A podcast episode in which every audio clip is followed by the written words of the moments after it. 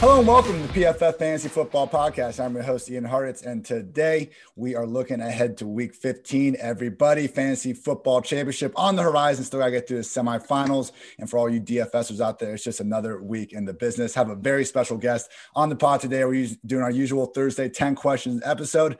Arguably, I've been more hyped. I'm more hyped for this guest than any other one we've had because I think it's going to be a good time. One of the best dudes in the industry, one of the funniest guys in the industry, creator of real life cryptocurrency. Haven't seen that before. And just all around great guy. Peter Overzet at Peter Overzet on Twitter. Pete, how's it going, man?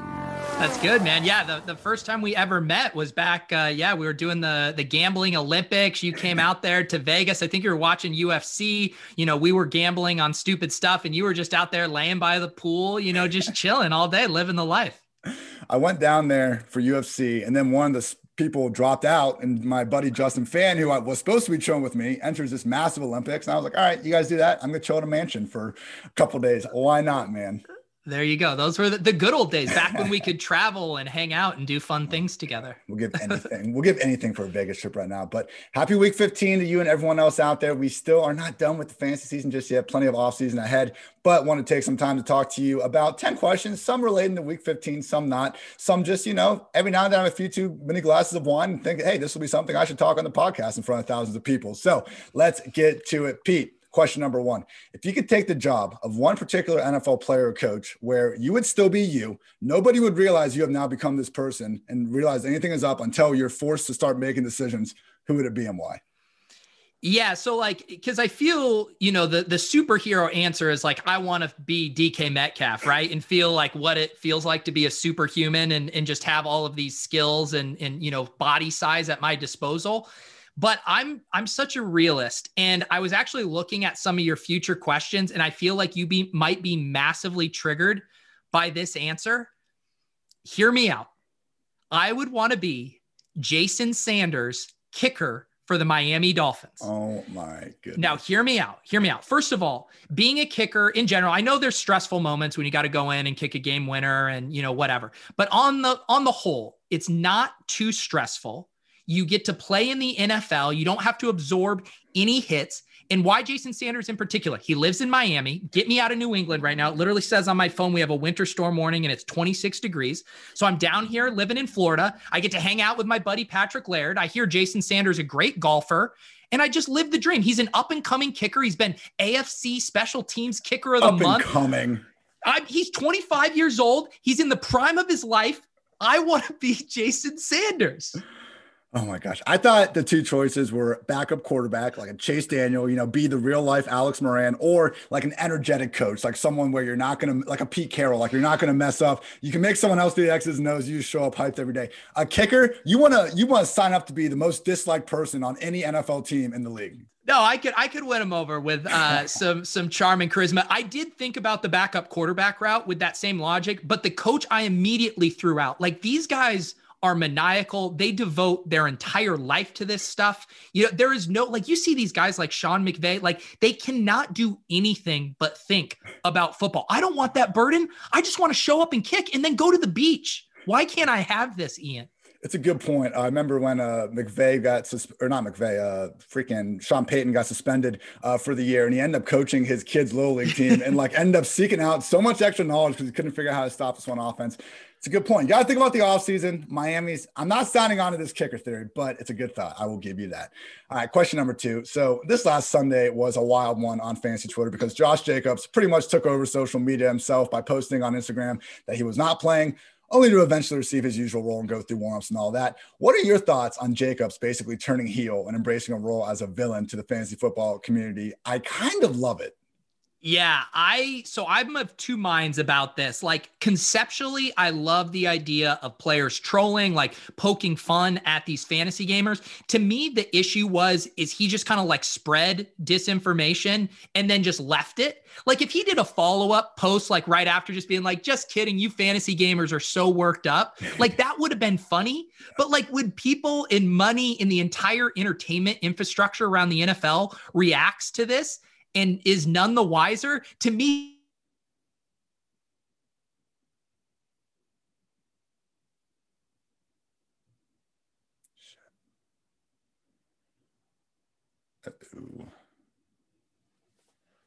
freezing up at 407.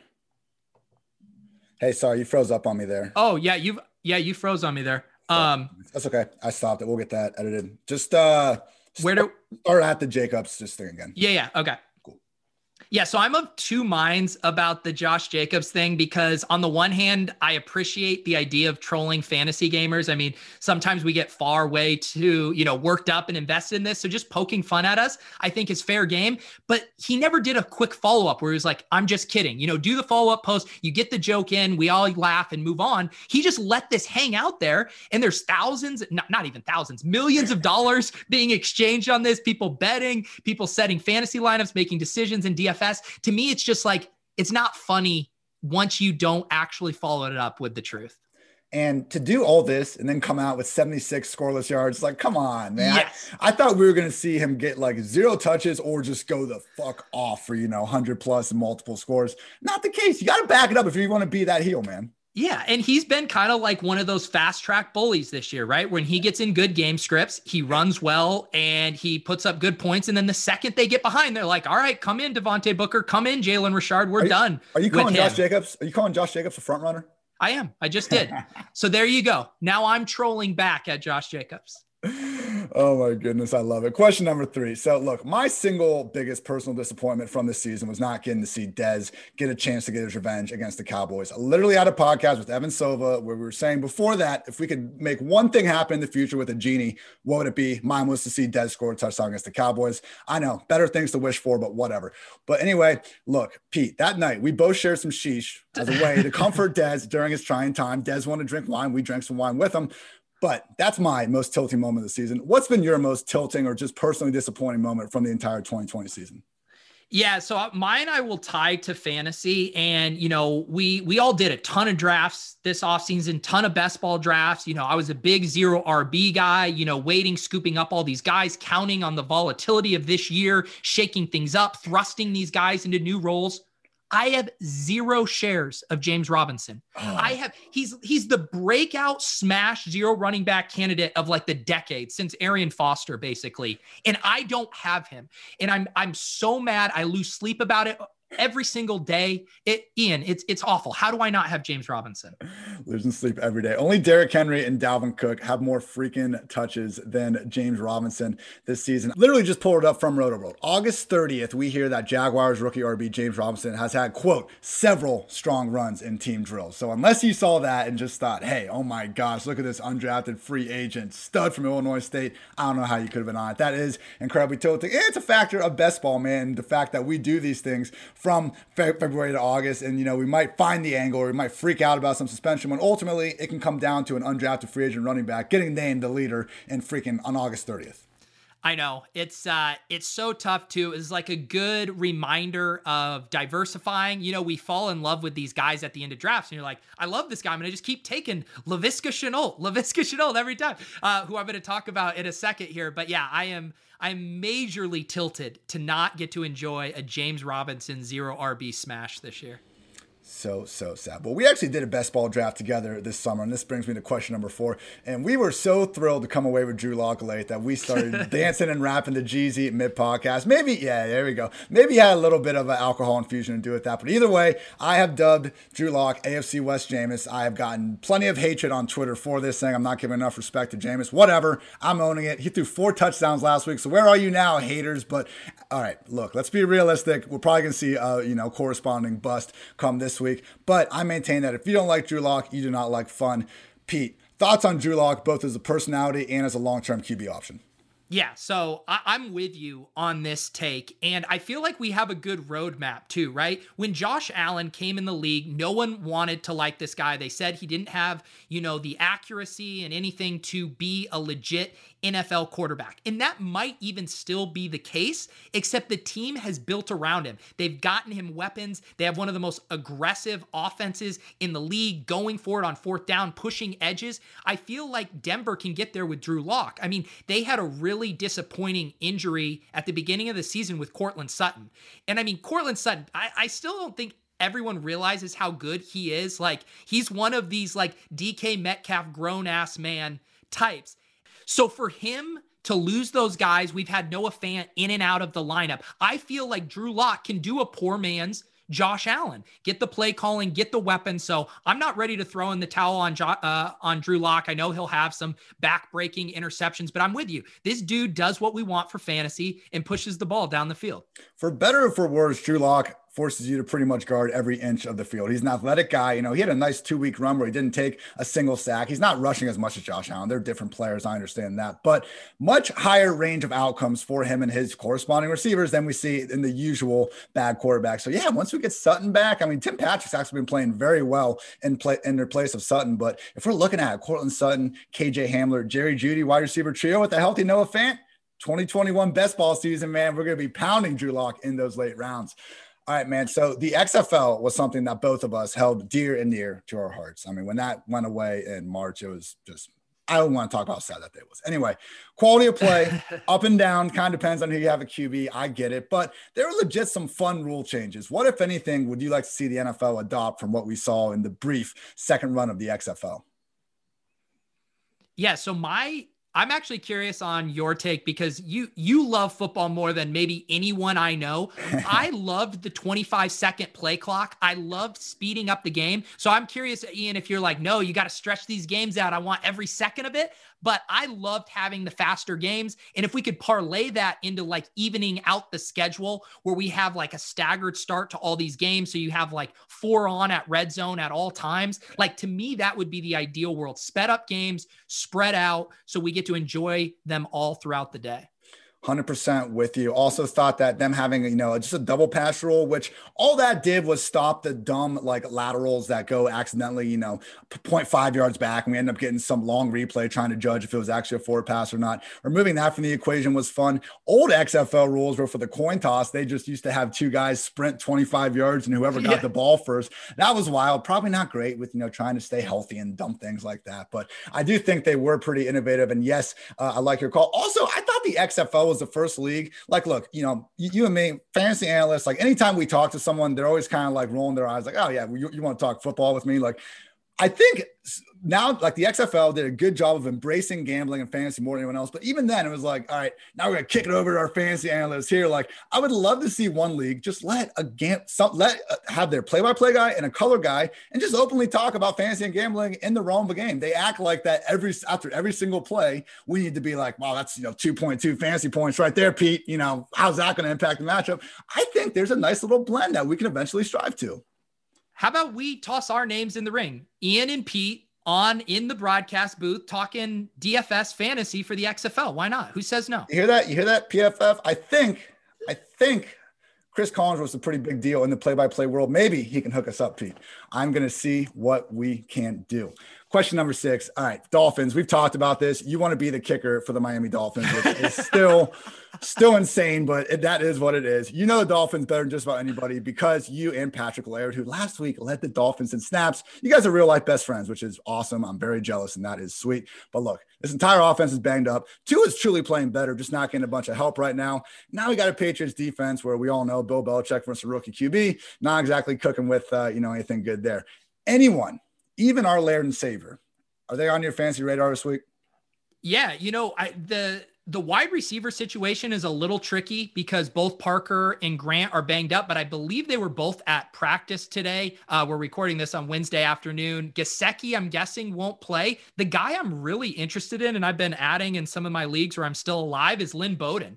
And I think um, just super versatile skill set guy. Like I feel like he's basically Miami's Curtis Samuel. I'll need to get the OSU guys a stamp of approval on that take, but he is electric with the ball. He was making guys miss in the open field. So I like how they were using him. And even if those other guys are back, I feel like you got to get the guy this ball uh, in space and just let him make plays. So yeah, I'm excited about Lynn Bowden. And I'm also kind of a sicko. If Gaskin is out again, I don't mind going back to DeAndre Washington. His workload was pretty good. Um, and if he's going to get 14 to 15 carries and three to four targets, I think he can do a poor man's Myles Gaskin those wide receivers stay out, Grant Parker, and you know even uh, yeah, even Gesicki is going to be out as well. Yeah, I'm with you. I think Bowden will get the amount of snaps uh, and targets that he needs. I am always so partial to these like wide receiver, running back hybrids. Cordarrelle Patterson, Curtis Samuel, Percy Harvin was awesome back in the day. Yeah. And now we got Laviska Shenault. We just keep, you know, teasing the main event coming up with this Shenault breakdown. We're going to keep teasing it though.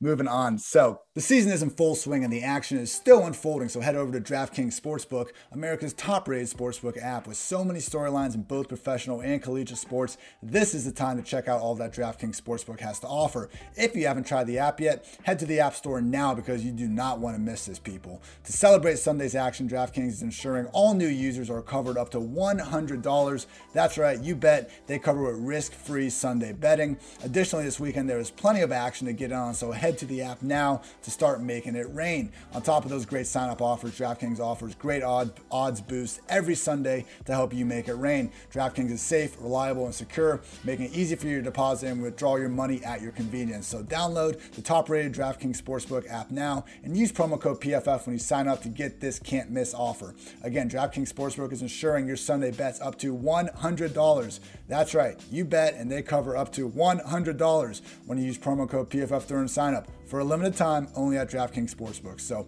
must be 21 or older, New Jersey, Indiana, or Pennsylvania only. Risk-free coverage paid out in site credits. Restrictions apply. See DraftKings.com slash sportsbook for details. If you have a gambling problem, call 1-800-GAMBLER or in Indiana, 1-800-9-WITH-IT.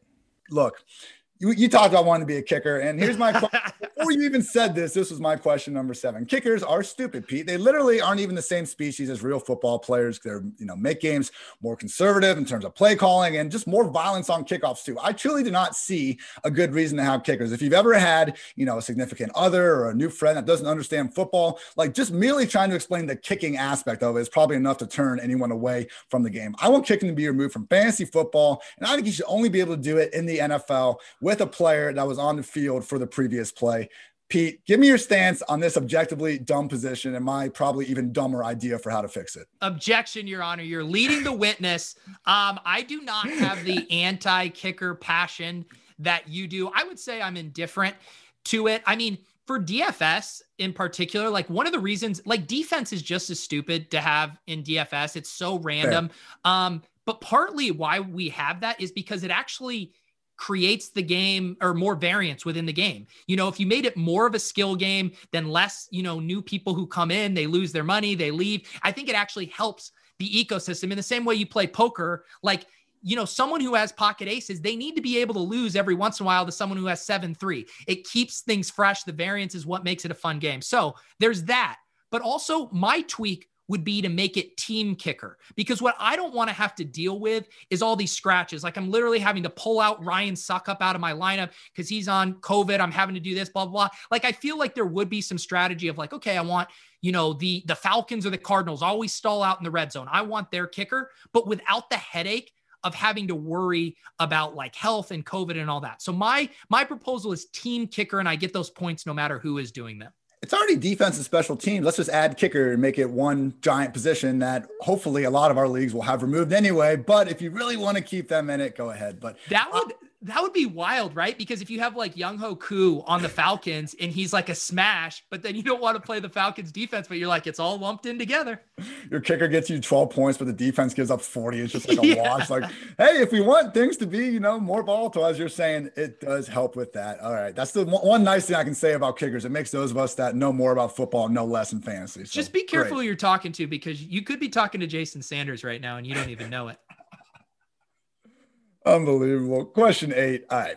Derrick Henry versus the Lions, Jonathan Taylor versus the Texans, Cam Akers versus the Jets, all on the Week 15 DFS main slate. I mean, I'm sure most cash game lineups are going to be trying to get these dudes in there, figure out the rest. At a minimum, they're going to be carry extremely high projected ownership. Pete, as you like to say, man, we've seen a few slates get flipped on their heads this season. Which one of these running backs could you see fading or just busting this week?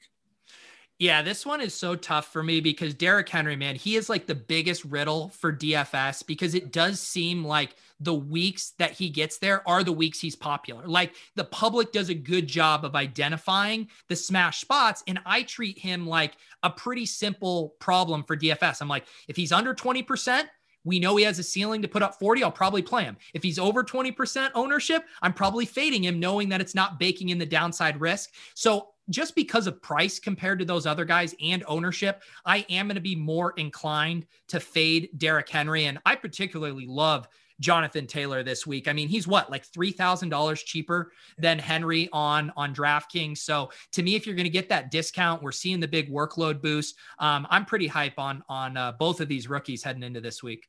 Yeah, they're both finally getting those roles you wanted for them all season. The, the, the, continued victory laps around the industry just cracks me up with these guys. Like, oh, remember when I told you to get Jonathan Taylor back then? Like, yeah, if you really listen to that and you went for him in the third or fourth round, you're probably not here to reap the rewards anyway. But yes, to your point, we can save the money on players that honestly might finish up with similar, you know, touch projections against similarly porous defenses, I think it makes sense to probably pay down. Now, this is terrifying because we know Henry's going to now go the absolute hell off this week. But the Titans, they've been throwing the ball bit more this year. AJB, he's my guy. He's a big grown ass man, as you said. And even Corey Davis, maybe he's in for a big bounce back spot.